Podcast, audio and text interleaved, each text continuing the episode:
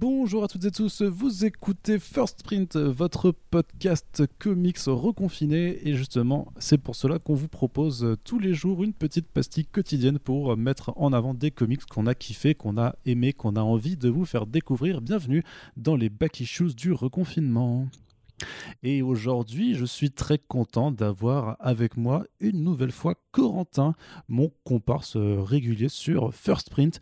Euh, bonjour Corentin. Salut Arnaud, ça va?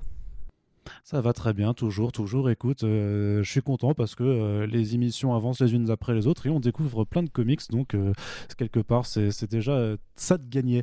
Et aujourd'hui, tu vas nous parler de comics un peu particuliers puisqu'il s'agit des comics James Bond de Warren Ellis, deux tomes parus chez Delcourt.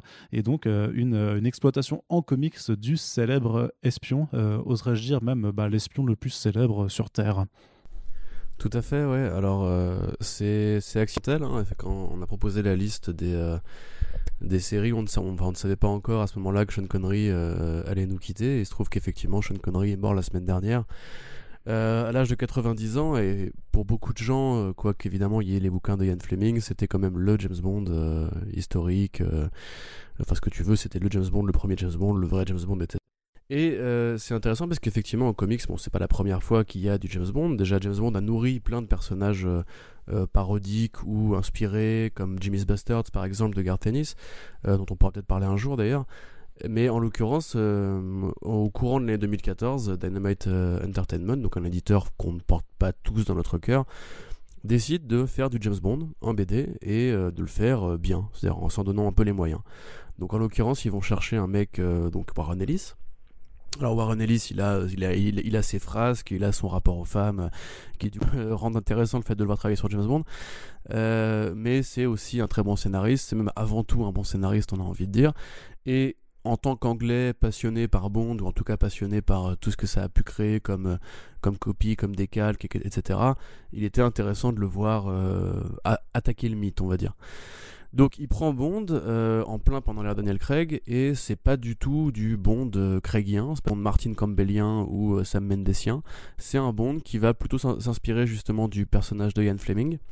Pour revenir d'ailleurs même à la description physique du Bond de Fleming, qui, ressemblait plus a priori à celui de Timothy Dalton, c'est-à-dire un Bond brun, balafré, avec un regard assez froid et, qui était un peu un salaud, hein, qui était un mec qui, qui défouraillait sans sans, honte ni rien. Il n'y avait pas du tout ce côté un petit peu très humain qui a été mis ensuite, notamment dans le, PTSD, enfin le, stress post-traumatique qui a été un peu euh, posé avec euh, avec Sean Connery, avec pardon, le mec est obsédé par Sean Connery, euh, avec Daniel Craig, pardon.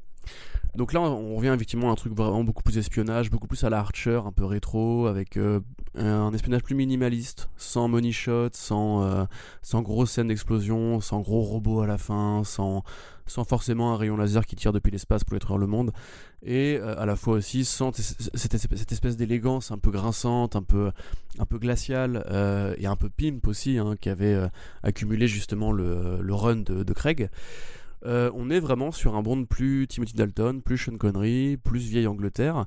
C'est assez marrant, enfin, il y a plein de, blagues. Warren Ellis s'amuse beaucoup à faire des, euh, des, blagues sur les flingues de Bond, notamment, euh, où on, voit Cute, c'est qu'il lui reproche d'avoir toujours un flingue de prostituée à propos du Walter PPK, parce qu'il dit voilà, ça c'est un, flingue qu'une nana peut ranger dans, dans son sac. D'ailleurs, c'est peut-être l'un des meilleurs Q, celui de, Warren Ellis, parce que c'est vraiment un, un Q euh, très beau, un petit peu très très anglais, très con. C'est un petit peu comme le, euh, le Alfred de Earth tu vois, chez, chez Geoff Jones pour Batman. Euh, et d'une manière générale, en fait, c'est le côté un peu intime de ce premier volume, donc s'appelle Varger, qui est donc dessiné par Jason Masters, qui, qui est très, agréable. C'est que Bond, au fur et à mesure des années, c'est devenu un personnage de plus en plus blockbuster. C'est devenu une sorte de Batman espion avec au-delà même des gadgets qui ont, ont, eu pour le coup tendance à se, à se calmer un petit peu. Euh, c'est souvent c'est toujours des vilains qui veulent détruire le monde c'est toujours des trucs assez compliqués c'est toujours des trucs assez euh, euh géopolitiques assez brusques avec des technologies des mecs qui ont un ego pas possible qui ont une mise en scène un apparat très compliqué là en l'occurrence en fait ça parle plutôt d'une sorte de détournement de prothèses pour anciens militaires, on va dire. C'est-à-dire que du coup, il y a un petit peu le côté science-fiction de James Bond avec des, des, hommes robots, on va dire, avec des, des créatures qui ont des prothèses robotiques pour, pour combattre. Mais dans l'ensemble, ça reste plutôt, bah, on se défouraille dessus dans les entrepôts, euh, on se fait des petites courses-poursuites un peu mignonnes, euh, sans forcément coup fait rire. Il n'y a pas beaucoup de cul. c'est un truc qu'on pourrait à la fois reprocher et à la fois saluer justement à ce volume-là, qui reste très élégant, qui reste toujours très sobre, très, très littéraire en fait. Vraiment, c'est comme si Ian Fleming était un peu réapparu du néant pour écrire ces bouquins-là dans le sens où ça va vraiment plus parler un petit peu des personnages plus que de l'action, plus que des longues courses poursuites qui durent une demi-heure et compagnie. Donc c'est vraiment mhm. très agréable euh, de retrouver ce bond-là plus intime, plus moins vociférant et qui encore une fois est vachement marrant, vachement bien dessiné. Il y a des vraies trouvailles de mise en scène euh, dans le trait de Masters. On est sur un rapport de proximité entre l'homme et l'espion le, et euh, qui sont pour le coup assez bien fichus. Et pour beaucoup de gens, c'est considéré un peu comme le meilleur Bond des années 2010 au sens où bah il y en a plein qui justement trouvent que la saga de Craig euh, fait un peu du denti, c'est un peu euh, c'est toujours plus, toujours trop fort, etc. Alors que là, bah, ça reste quand même des mecs qui se font des combats à l'ancienne, euh, à coups de manchette, et un Bond qui effectivement est très froid, très très très méchant, mais en même temps qui fait son boulot et qui va qui va au bout de son délire. Il y a aussi très peu des codes euh, de mise en scène qu'on trouve généralement dans les bonds. Tu vois, par exemple, dans les bonds, tu as toujours le, plan du canon au début, le barrel, euh, le barrel roll euh, shot, tu vois. Là, pour le coup, bah, il y est pas. T'as pas de générique, tu vois. Alors que justement, t'imaginerais qu'un dessinateur pourrait s'amuser à dessiner euh, les silhouettes de femmes qu'on voit généralement dans les génériques de Bond. Ouais, à faire, à faire des clins d'œil. Chaque, chaque fin de volume est toujours assez sèche, justement. C'est toujours assez brusque. Bond, juste une réplique et puis il se casse, il, sort de la case et c'est fini. Donc, effectivement, c'est un bon volume qui a été complété par une suite. Donc, en gros, c'est une maxi-série en 12 numéros avec deux aventures de Warren Ellis. La suite qui est tout aussi euh, réussie, tout aussi euh, intéressante, qui parle plutôt d'un ancien vétéran du MI6 qui veut se venger euh, et qui est un peu défiguré, très violent lui aussi.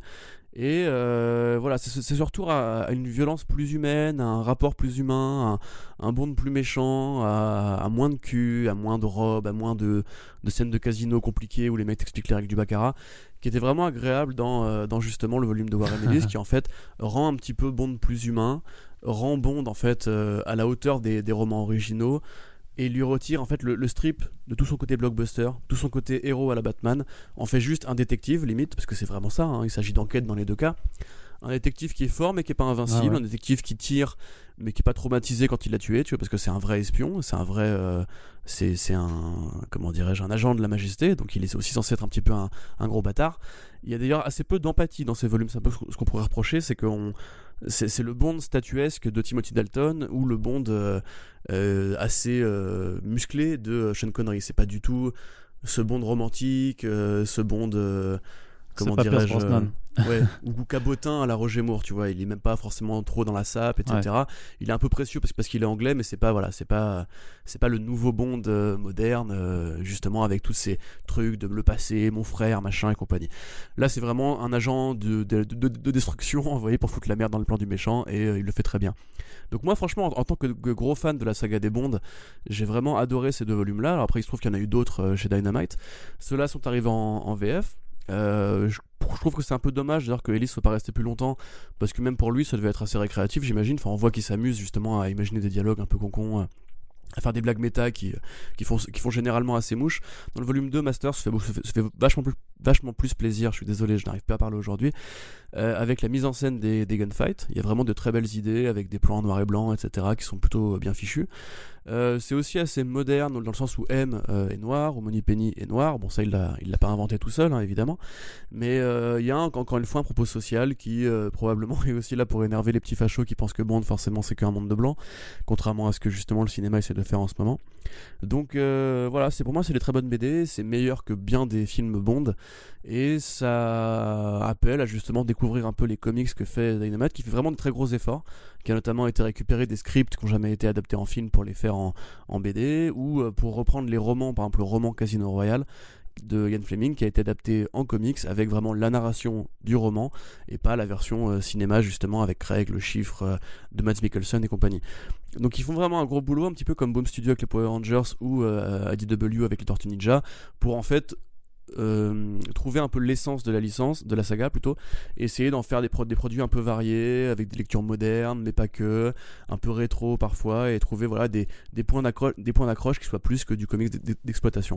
Donc je trouve ça vraiment cool, et en l'occurrence, ces deux BD pour moi, c'est vraiment parmi les meilleures œuvres de Bond qui existent. euh, Eh sans ben, forcément être trop ambitieuse. Ouais. Voilà. Ok, ça marche très bien. Bah écoute, euh, merci. Donc pour les petits détails, euh, il y a la série James Bond donc, qui est éditée euh, en VF chez Delcourt. Et là, les, euh, bah, les deux volumes de Warren Ellis, ce sont tout simplement les tomes 1 et 2, euh, intitulés euh, Varger d'un côté et Eidolon de l'autre. C'est 16,95€ pièces. Et si vous voulez euh, euh, prendre ça euh, et que vous n'avez pas peur de la vente à distance, on vous mettra les liens pour les commander facilement euh, dans la description du podcast. Euh, écoute, bah, Corentin, je te remercie pour ce choix de lecture. On espère que les back du reconfinement, ça vous plaît toujours et que ça vous donne envie de lire et de découvrir quelques bandes dessinées. C'est vraiment tout ce que l'on souhaite. Corentin, je te dis à la prochaine et à très bientôt de toute façon euh, sur les ondes de First Print. Salut Salut